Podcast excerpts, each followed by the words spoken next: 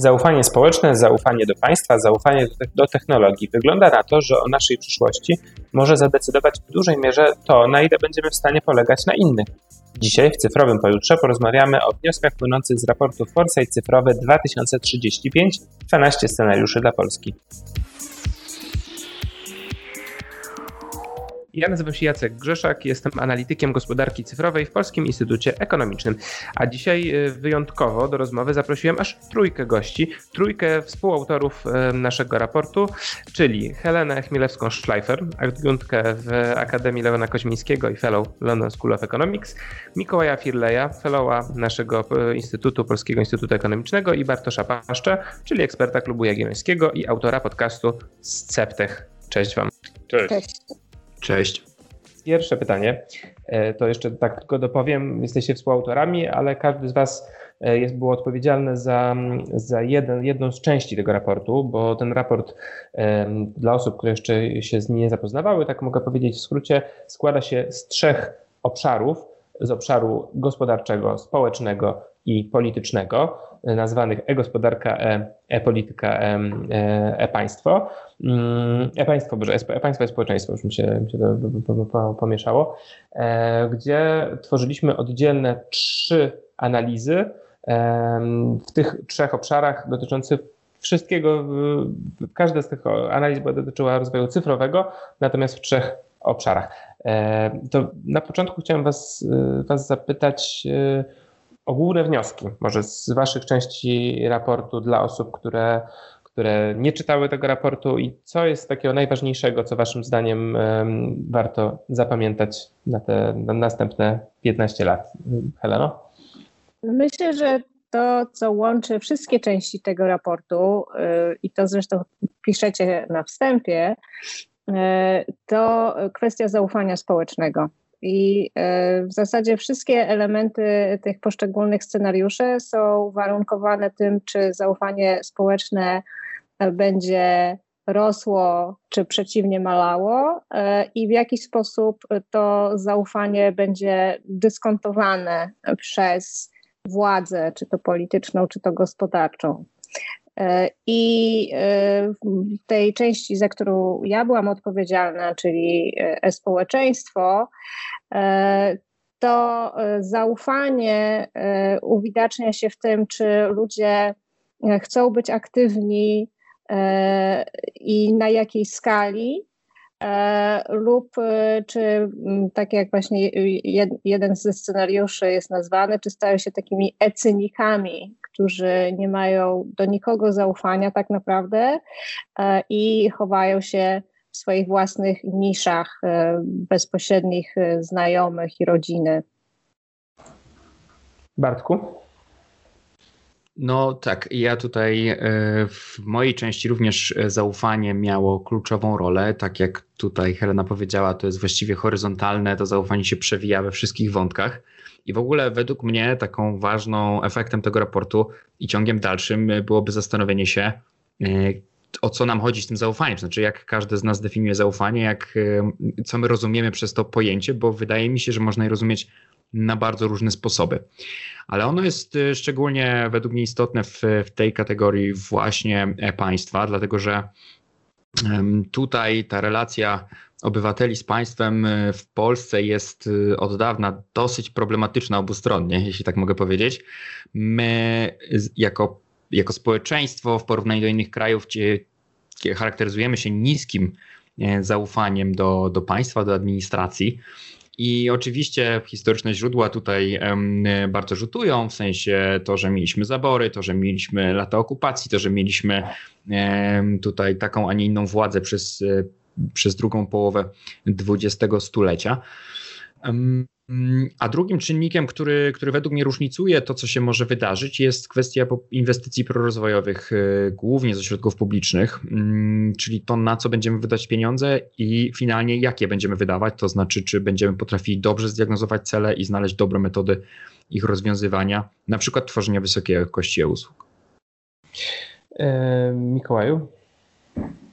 Dzięki Jacku. W mojej dziedzinie, czyli w e-gospodarce, oprócz poziomu zaufania społecznego, bardzo istotnym czynnikiem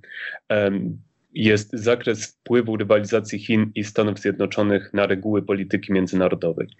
I bardzo jest ciekawe przecięcie tych dwóch czynników. To jest właśnie wpływu rywalizacji Chin i Stanów na reguły e, polityki, jak i zaufania. Ponieważ tutaj odnosimy się do zaufania trochę szerszego niż tylko zaufanie takie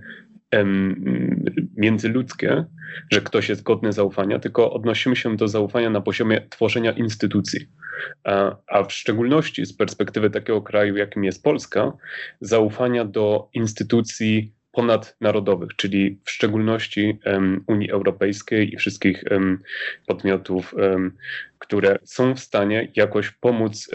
zwiększyć przewagę konkurencyjną Polski w Europie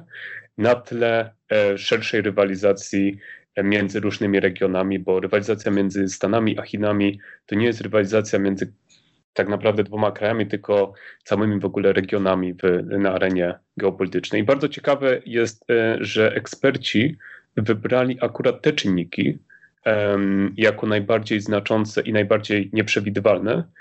dlatego że one nie są jakby wprost związane z gospodarką. A okazuje się, że, e, że w przyszłości właśnie to te czynniki mogą mieć bardzo e, fundamentalne znaczenie. Myślę, że to przeszliśmy teraz przez te kilka najważniejszych rzeczy z tego raportu, czyli jak ktoś nie wiedział w ogóle o co chodzi, miał 5 minut, to, to, mógł, e, to mógł usłyszeć te, te kluczowe, kluczowe wnioski, ustalenia z tego raportu. Trochę jak, jak w, w, sobie pomyślałem, jak w, w, radiach informacyjnych niektórych jest model, w którym część 5 minut rozmowy w radiu i kolejne 20 minut w internecie, to teraz możemy przejść do tej części e, internetowej i wejść w to trochę głębiej. I tutaj jest bardzo ważne, ja już też mam naszykowane pytanie dla Was dotyczące zaufania, o czym każdy z Was mówiło i o czym ciekawe mówiłeś Bartku. E, ale to jeszcze na początku, to żeby właśnie wytłumaczyć, bo wszyscy się, każde z Was się odnosiło do tych czynników, na bazie których powstawały scenariusze. Ja tak bardzo pokrótce chcę mm, przybliżyć naszym słuchaczom tą metodologię, w której ten raport powstawał. To była analiza Foresight oparta na analizie STEP VL, gdzie były brane pod uwagę czynniki z siedmiu obszarów. Te czynniki myśmy wspólnie ich poszukiwali na warsztacie eksperckim w gronie 14 ekspertów. E, zastanawialiśmy się nad tym wspólnie, e, jakie będą kluczowe właśnie czynniki kształtujące przyszłość, e, a później te wszystkie czynniki były oceniane przez grono 50 ekspertów i ekspertek pod kątem z jednej strony ich istotności i tego, jak będą mocno wpływały na na świat i na cyfrowy rozwój Polski, a z drugiej strony możliwości ich przewidzenia bądź też nieprzewidzenia. I, i ta metodologia w skrócie sprowadzała się do tego, żeby znaleźć takie czynniki na bazie właśnie tych ankiet, które by były jednocześnie bardzo istotne i jednocześnie byłyby bardzo nieprzewidywalne. E, I na podstawie tego powstały te scenariusze i, i o tych każdy z Was w tych, tych pierwszych wypowiedziach się odnosiło. Teraz chciałem Was zapytać, ponieważ pracowaliśmy razem przez cały ten tok tego procesu foresightovego, jakie były Wasze mm, zdziwienia e, albo jakieś obserwacje na temat właśnie tej metodologii i tego, e, na ile mm, przez ten kilkustopniowy proces foresightowy Waszym zdaniem udało się rzeczywiście skorzystać z tej zbiorowej wiedzy, a na ile Waszym zdaniem E, no jakieś były bariery tego procesu, które by w pewien sposób go mogły, e, nie wiem, wypaczać w jakąś stronę albo, albo nakierunkowywać. To już nie wiem, nie wiem do kogo kierować, czy któryś z Was ma pierwsze, pierwszą odpowiedź na to. To ja się zgłoszę w takim razie. Ja, y, ponieważ jestem naukowcem, jestem socjolożką, w związku z tym w mojej branży przewidywanie przyszłości jest traktowane z bardzo dużą ostrożnością. E, więc to był jeden z niewielu razy, kiedy rzeczywiście w sposób świadomy zajmowałam się spekulacją na temat przyszłości. I ta metoda bardzo przypadła mi do gustu, również dlatego, że to jest metoda zespołowa. W związku z tym Dużo ustaleń tworzy się w tych kolejnych i początkowych, i kolejnych etapach. Więc no tutaj co wiele głów to nie jedna. I to pozwala uporządkować pewne propozycje, które, które można mieć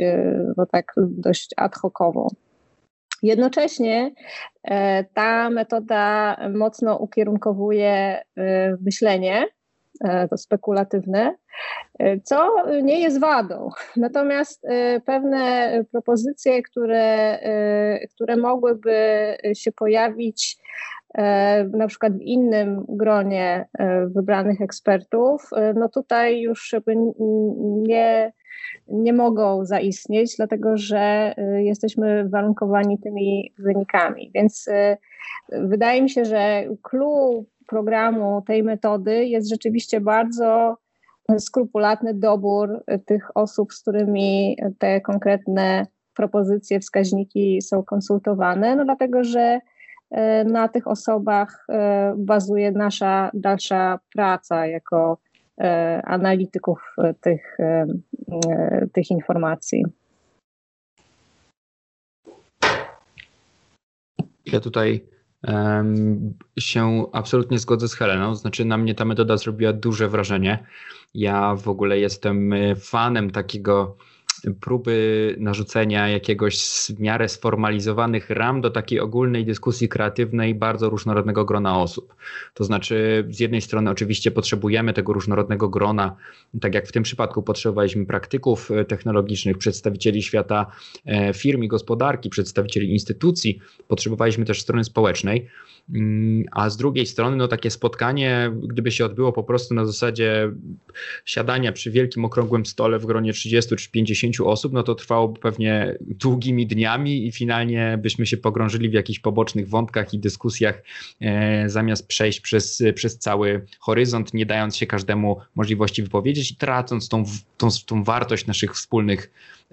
umysłów, czy, czy wielkiego połączonego umysłu, e, jeśli tak to mogę szumnie powiedzieć.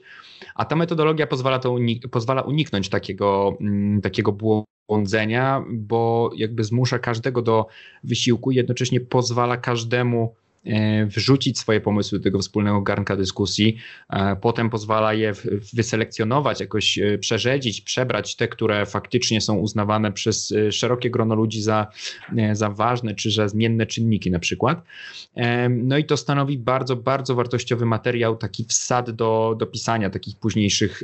późniejszego E, w późniejszej futurologii, która oczywiście, no nie oszukujmy się, pewnie w większości się nie sprawdzi dokładnie w tych scenariuszach, które sobie rozpisaliśmy, ale wydaje mi się, że na tym fundamencie, który mieliśmy, to mimo wszystko jesteśmy w stanie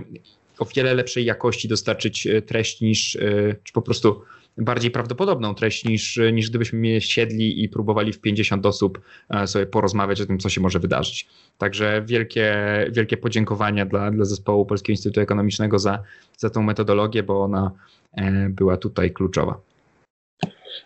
Ja również się zgadzam, że, e, że metodologia okazała się bardzo przydatna, zwłaszcza gdy mamy do czynienia z tak um, ogólnie zarysowanym tematem i uprawiam, jak Helena powiedziała, e, futurologię. Natomiast e, zwróciłbym uwagę na to, że oczywiście ta metodologia nie jest pozbawiona pewnych um, problemów e, czy, wad. E, I między innymi jednym z takich powiedzmy dyskusyjnych elementów może być samo określenie czy zdeterminowanie tych czynników e, początkowych, na podstawie których później określamy, który z nich jest ważny, bądź przewidywalny, ważny lub nieważny i przewidywalny bądź nieprzewidywalny. I tak na przykład wiele też tych czynników, które już na przykład zostaną wybrane, są też nieostre. Przykładowo postęp technologiczny w obszarze hardware jest bardzo takim szerokim czynnikiem i można powiedzieć, że na przykład postęp e, technologii w rolnictwie to jest tak naprawdę uszczegółowienie tego czynnika, no bo przede wszystkim tam e, w rolnictwie będziemy mieli do czynienia z, z tymi ciężkimi maszynami, systemami produkcji, a nie z e, lekkim oprogramowaniem. I okazuje się, że właśnie w wynikach to mm, postęp technologiczny w rolnictwie okazał się dużo e, istotniejszy pod względem siły wpływu, a postęp technologiczny w obszarze hardware jako taki, co ciekawe, okazał się dużo niższy pod względem siły wpływu według ekspertów. Więc być może właśnie takie zdefiniowanie tych czynników ze względu na ich jednak pewną nieostrość e, na samym początku jakiś, w jakimś stopniu determinuje później ocenę tych czynników i warto zawsze mieć to na uwadze. E, dzięki, dzięki za miłe słowa wasze. E, ja też chciałem jeszcze dać parę przykładów tych czynników, bo mówiliśmy o tych czynnikach kluczowych, które, które posłużyły do stworzenia scenariuszy, ale przykładowo teraz e, mam otwarty raport na stronie o w, w e-gospodarce, to właśnie poza tymi czynnikami, które ty wymieniałeś Mikołaju, było tam innymi trudności w dostępie do wody, stopień automatyzacji pracy, tempo starzenia się społeczeństwa, e, nacisk na rozwój projektów paneuropejskich. Jak tu mówię o, e, o tych czynnikach z różnych, z różnych obszarów, bo tak jak mówiłem wcześniej, to jest ten STEP VL, czyli siedem literek, odpowiada siedmiu różnym obszarom czynników społecznych, technologicznych, ekonomicznych, ekologicznych, politycznych, wartości i prawnych udało mi się chyba żadnego nie zgubić, więc e, służące jak najszerszemu przeglądowi tego. E, ale to od razu w takim razie przechodząc do kolejnego pytania, i tutaj w, chcę do tego zaufania wrócić, bo faktycznie też miałem takie, no, no, no, no, to, to od razu był pierwszy wniosek z tej ankiety eksperckiej, na podstawie której budowaliście, budowaliście scenariusze. Rzeczywiście to zaufanie wszędzie w zasadzie wybijało się na pierwszy plan, w każdym z tych trzech planów, w każdym z tych trzech obszarów. Na pierwszy plan w znaczeniu tego, że większość ekspertów oceniała je jako poziom tego zaufania w 2035 jako coś bardzo trudnego do przewidzenia a jednocześnie bardzo, o bardzo dużym wpływie na rozwój cyfrowy Polski. E, I tutaj z jednej strony trudno z tym polemizować, bo faktycznie no, to są bardzo zdroworozsądkowe głosy ekspertów i, i ta zbiorowa mądrość e, rzeczywiście no wydaje się, że, że tutaj ocenia coś dosyć racjonalnego, tylko rzeczywiście trochę, trochę diabeł tkwi w szczególe, bo ja potem przy, przy pracy nad tym raportem już, już przeczytaniu tego raportu się trochę zacząłem zastanawiać, na ile te, te zaufanie społeczne e, czy tam zaufanie do państwa, bo to troszeczkę tam było różnie odmieniane w tych różnych obszarach, na ile to zaufanie nie jest taką pustą, takim pojęciem pustym znaczącym, to znaczy mm, pojęciem takim wygodnym workiem pojęciowym, do którego można włączyć bardzo dużo rzeczy trudnych do zmierzenia, przeanalizowania, zrozumienia mm, i na który już teraz mam wrażenie, często w takiej debacie publicznej, bardzo łatwo, bardzo łatwo robimy taki worek treningowy do bicia z tego, z tego, z tego zaufania, ponieważ ono jest tak trudne do, do, do precyzowania i określenia, a jednocześnie wszyscy mamy takie poczucie, że, że mamy taki problem społeczny. I oczywiście jakby tutaj w, w, mam świadomość, że, że istnieją różne definicje, różne metody badania tego zaufania, e, różne sposoby podejścia do tego. Nie jest to, jakby nie jest to oczywiście takie pojęcie czysto publicystyczne, ale pojęcie, pojęcie naukowe w naukach społecznych. Natomiast, że ono w tym raporcie mogło zafunkcjonować, w tej ankiecie eksperckiej, trochę i to jest moje prowokacyjne pytanie, trochę właśnie jako taki wygodny, wygodny worek pojęciowy, do którego każdy z, z, z 50 ekspertów mógł troszeczkę e, powrzucać różne rzeczy, z którego denerwują, które czuje bezsilność, bo to też, też warto powiedzieć, że jeśli coś na coś nie mamy dużego wpływu, właśnie to jest nieprzewidywalne, jest to coś ważnego, no to to trochę generuje takie poczucie chyba w nas takiej bezsilności, że właśnie możemy zainwestować jako społeczeństwo w nowe technologie, e, możemy, nie wiem, zadbać o, o, ekologię, zadbać o dobre regulacje, no ale na to nie mamy takiego wpływu i to, to zawsze, nam, zawsze nam te problemy z zaufaniem wyjdą, choćbyśmy stanęli, stanęli na głowie. Czy też macie takie poczucie trochę, czy, czy to jest może na, moja nadmierne, nadmiernie krytyczne podejście do tego, do tego raportu w tym momencie? Nie wiem, czy już możemy utrzymać ja... tą, tą kolejkę, bo a, chyba, że to Bartku masz, dobra. Jeśli mogę się dołączyć, to, to tak, no mam poczucie, że my nie tylko w tym raporcie, ale też na różnych konferencjach, gdzie rozmawiamy o innowacjach i technologiach, mówiąc o zaufaniu, bardzo często się zgadzamy, że im wyższe to zaufanie, czy to do, pomiędzy obywatelem a administracją, czy po prostu w społeczeństwie do firm i organizacji, instytucji, no to właśnie mamy na myśli tak naprawdę jakieś w miarę wspólną chmurę pojęć, ale pod tym się kryją naprawdę różne decyzje. To znaczy, ja do końca nie wiem i wydaje mi się, że to jest właśnie ciekawy temat do zbadania w dalszej kolejności. Nie do końca wiem, czy państwo godne zaufania dla chociażby ekspertów, którzy pomagali nam przy tym raporcie, to jest państwo, które nie zbiera danych osobowych, bo stara się maksymalizować ochronę naszej prywatności, czy to jest państwo, które y, zbiera te dane osobowe, ale robi to w jakiś tam przejrzysty sposób, taki, że obywatel wie, jakie dane są do czego wykorzystywane,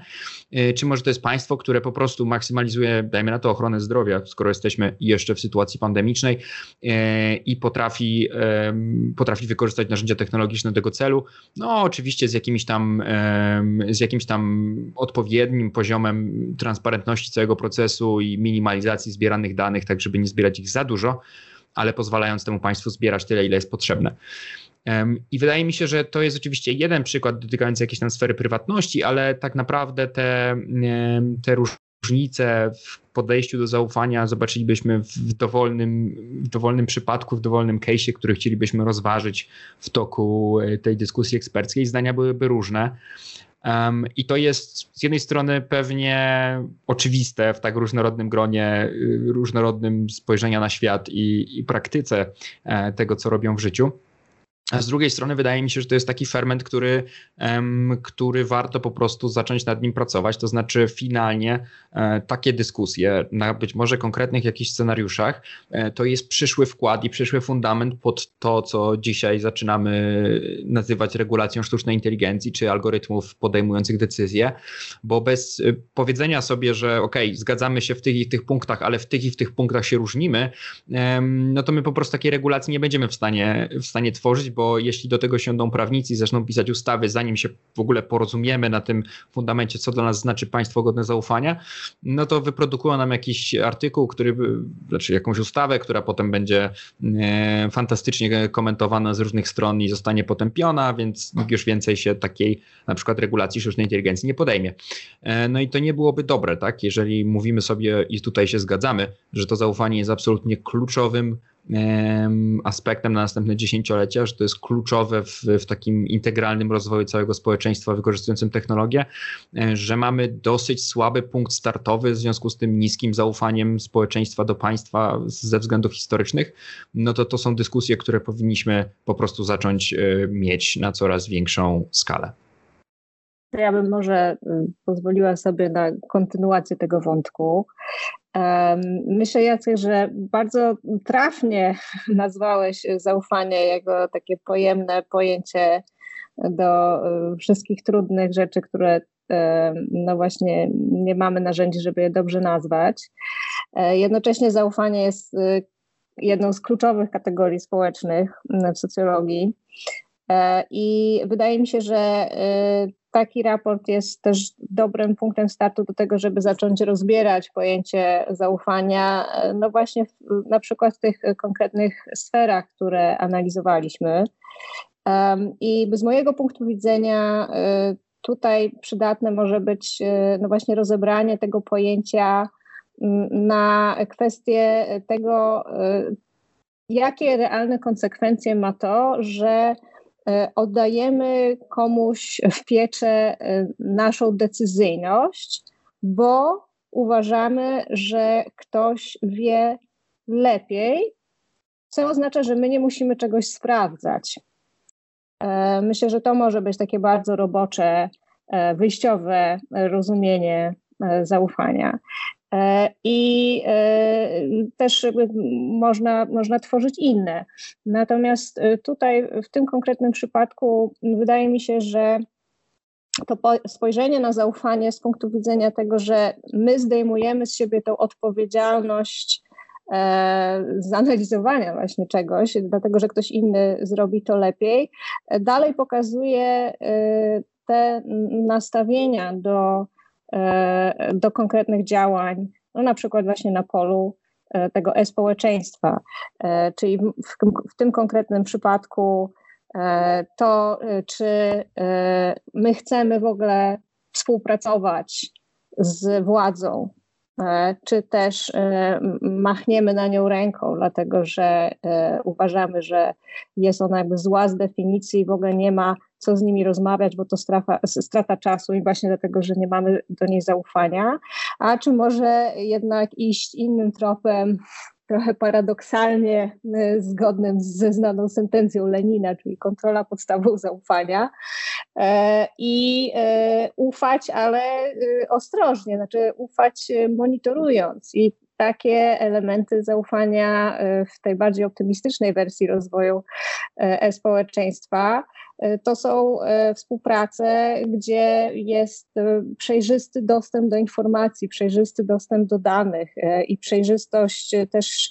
w tym, w jaki sposób te dane są pobierane, opracowywane i tak dalej, i tak. Więc to zaufanie to niekoniecznie musi oznaczać oddanie E, w pełni e, jakiejś sfery swojej własnej sprawczości, e, ale zaufanie do tego, że jeżeli na przykład będziemy współpracować, to suma summarum wyjdziemy wszyscy na tym lepiej, czyli i, i obywatele, i rządzący, i przedsiębiorcy, i tak dalej, i tak. Albo też, jeżeli mamy na tyle duże zaufanie do władzy, E, że nie czujemy potrzeby aktywnego uczestnictwa, e, że no właśnie ktoś o nas zadba. To też jest forma zaufania. No oczywiście jest druga strona tego medalu, kiedy nie ufamy i nie wiemy, nie wierzymy w to, że ktoś o nas zadba. To też jest jeden z tych możliwych e, scenariuszy. Ale tutaj wydaje mi się, że kiedy rozebrać zaufanie na części pierwszej, zobaczyć, co to faktycznie oznacza, czy to jest właśnie oddanie decyzyjności, e, czy to jest e, oddanie komuś tej pracy analitycznej do wykonania, e, czy, czy to jest w pewien sposób oddanie swojego głosu, tak jak na reprezentantów, których wybieramy w wyborach, to wtedy bardziej wiadomo, o czym my w zasadzie mówimy, kiedy mówimy zaufanie. E, bardzo ciekawe. I ja zdecydowanie zgadzam się z tym, co Helena powiedziała i uważam, że e, to jest e, w ogóle szerszy problem filozoficzny między zaufaniem a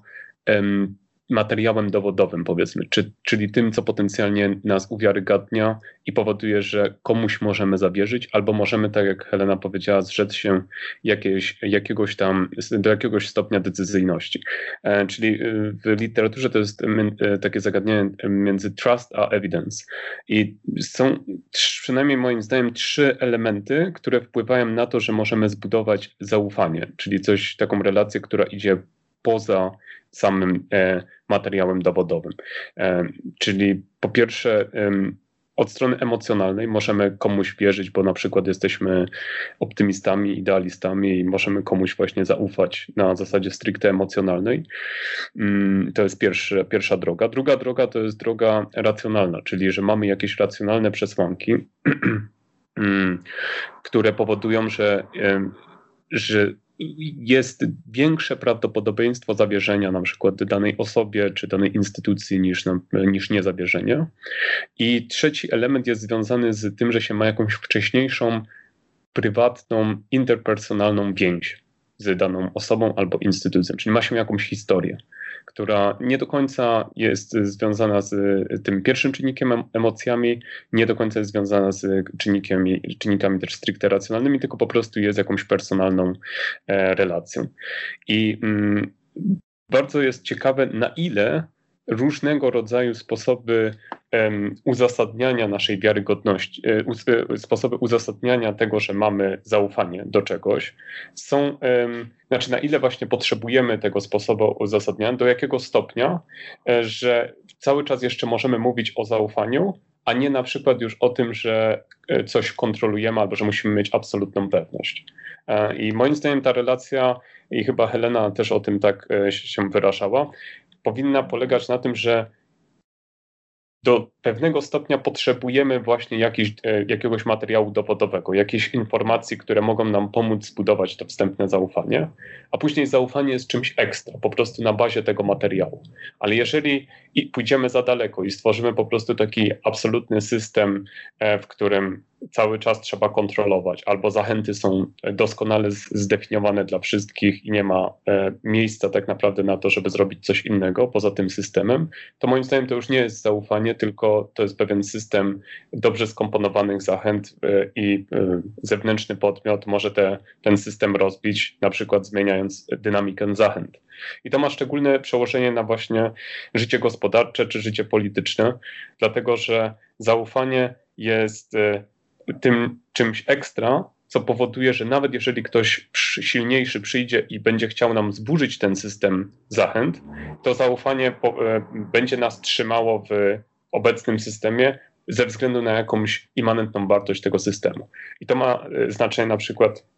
takie, że w Unii Europejskiej e, możemy być kuszeni na przykład przez takie kraje jak Chiny czy Stany Zjednoczone, żeby e, rozbić, e, e żeby pojedynczy kraj rozbił jakąś jedność w konkretnej kwestii, na przykład w kwestii ochrony danych e, i mogą e, takie kraje jak Chiny czy Stany Zjednoczone tutaj bardzo ciekawe zachęty dla pojedynczych krajów stawiać, ale jednocześnie wtedy możemy stracić e, przez to właśnie taką paneuropejską jedność, która może być przydatna w, e, w takim szerszym aspekcie ochrony na przykład wewnętrznego rynku jako takiego. Y, tutaj tak, to jest myślę dużo ciekawych y, w ogóle wątków rozbudowujących te te wnioski z raportu, e, ja coraz bardziej mam wrażenie, że ta rozmowa dotyczy, nasza rozmowa dzisiaj dotyczy zaufania i trochę ten raport dotyczy, dotyczy tego zaufania. Przy czym no my, myśmy potem z Ignacem, jako, e, jako ci zbierający ten cały materiał i podsumowujący, w, w, w ostatnim rozdziale e, na koniec tworzyliśmy taką tabelkę, która wskazywała na działania, które będą sprzyjały zaistnieniu scenariuszy pozytywnych. E, no w tym przypadku te scenariusze pozytywne, tak jak mówiliśmy wcześniej, w dwóch obszarach one bezpośrednio odwoływały się do, do zaufania, to znaczy, że one mogą zaistnieć przy, przy, przy dobrym, um, dobrym poziomie tego czynnika, którym jest zaufanie. Um, ja się teraz zacząłem zastanawiać w trakcie tej naszej rozmowy, na ile to jest e, dobre podejście, bo też, no, te, też, też część Waszej analizy była związana z, z, z, tym, w jaki sposób wspierać rozwój tego zaufania, poprzez jakiego rodzaju działania. Ja się zacząłem zastanawiać teraz, może na ile, na, ile, na ile my rzeczywiście mamy wpływ na to zaufanie. My jako, my jako państwo, oczywiście, nie my jako obywatele, ale ale my jako nie wiem, eksperci proponujący jakieś polityki publiczne, e, które będą służyły, właśnie mają, mają służyć budowaniu zaufania. Mm, ciekawe jest to, co mówiłeś Mikołaju o tym, o tym, o tym aspekcie tego, że to zaufanie jest takim czymś, czymś dodatkowym ponad te, te, te, te działania, um, które mają służyć jakiemuś e, e, właśnie zapewnieniu dobrego prawa, dobrych instytucji i tak dalej. E, czy, nie lepszym sposobem podejścia do tego zagadnienia, skoro, skoro zgadzamy się co do tego, że to zaufanie jest dosyć, dosyć płynnym i niejasnym pojęciem, czy może lepszym podejściem jest, jest nastawienie się na tak powiem, dwa rodzaje działań w zależności od tego, jaki ten poziom zaufania będzie. I raczej traktowanie tego, tego zaufania jako, jako czynnika, na który nie mamy wpływu, ale który warunkuje to, w jaki sposób mamy tworzyć te polityki publiczne, bo, bo tak jak z kolei Bartku, Bartku mówiłeś, no to tak, no, zaufania można podejść w taki sposób, że dobrze, jeśli właśnie cedujemy różne rzeczy na państwo, a można podejść w taki sposób, że źle jak cedujemy na państwo, bo, bo te państwo trzeba kontrolować, więc można założyć tutaj próbuję te, te, te moje pytanie postawić po takim dłuższym wstępie, że być może e, lepszym podejściem jest uznanie, że no zaufanie jest zaufaniem, możemy je jakoś próbować mierzyć, ale nie mamy na niego takiego bezpośredniego wpływu. I jeśli to zaufanie jest wysokie, to wtedy możemy troszkę inny rodzaj polityk i inny rodzaj usług cyfrowych dostarczać, wiedząc o tym, że ten poziom zaufania jest duży i że różne właśnie propozycje działań typu Protego Safe mogą być przyjęte ciepło jako, e, jako że istnieje wysoki poziom zaufania do państwa, albo właśnie ta druga opcja, że, że tak nie jest i trzeba się z tym pogodzić, tak po prostu, tak po prostu jest i nie próbować E, nie próbować tego zmieniać na siłę. Nie wiem, czy byście się z tym zgodzili. Wiem, że trochę znowu to jest coś trochę polemizującego z wnioskami z tego naszego raportu.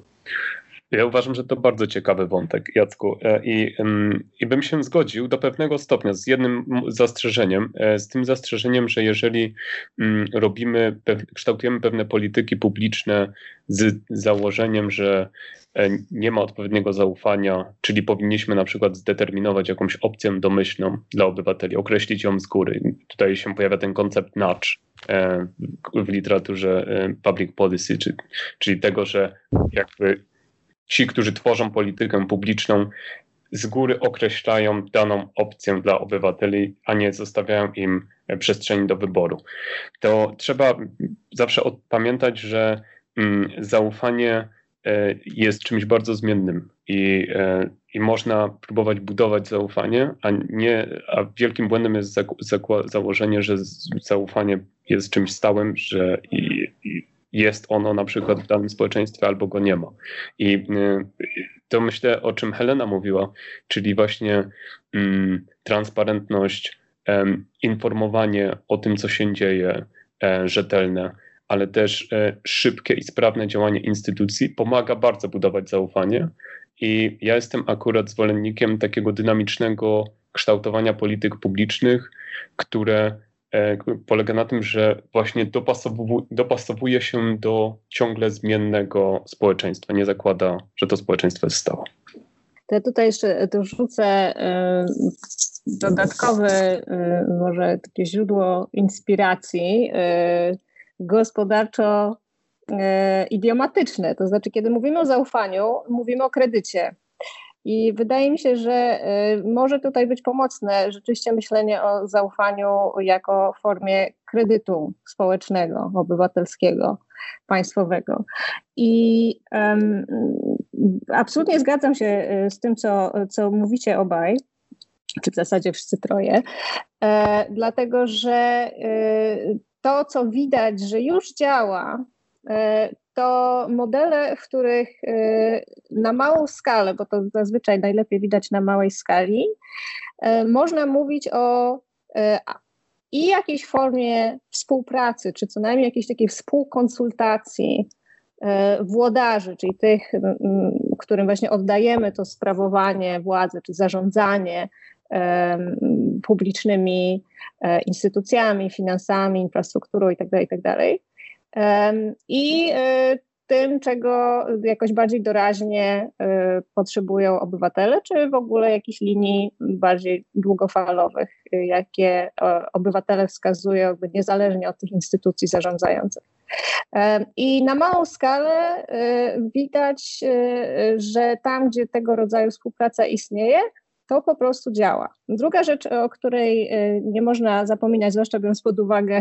nasz raport, y, to to, że niebagatelną rolę odgrywa y, tutaj sposób pokazywania danych i też szybkość pokazywania tych danych, dlatego że już w tym momencie danych mamy mnóstwo i diabeł tkwi nawet nie tyle w szczegółach, tylko w tym, że bardzo trudno jest je filtrować. I tu też jest element zaufania. To znaczy, musimy zaufać komuś, e, że będzie e, te dane filtrował i pokazywał w sposób, który będzie e, wiarygodny i rzetelny, i że my będziemy na podstawie tych wyselekcjonowanych danych mogli, mo, mogli dokonywać jakichś tam sensownych decyzji. I wreszcie ostatnia rzecz, jeżeli chodzi o zaufanie, e, to to, że my w tym e, zaufaniu możemy e, funkcjonować wtedy, kiedy zdajemy sobie sprawę, że system nie jest monolitem. Wydaje mi się, że, że ty, Mikołaju, trochę wspomniałeś o tym, system z, de z, definicji musi się zmieniać y, społeczny, no dlatego, że ludzie się zmieniają, e, okoliczności się zmieniają. I to zaufanie to jest też taka forma kredytu, że kiedy sytuacja będzie się zmieniać i te elementy, które do tej pory działały, przestały działać, to instytucje, którym my zawierzamy, czy autorytety, którym my zawierzamy, będą w stanie podejmować słuszne decyzje, czy to samodzielnie, czy to właśnie we współpracy z e, powiedzmy z, z szarymi, zwykłymi obywatelami. E, I e, to założenie, że system nie jest statyczny i nie jest monolitem,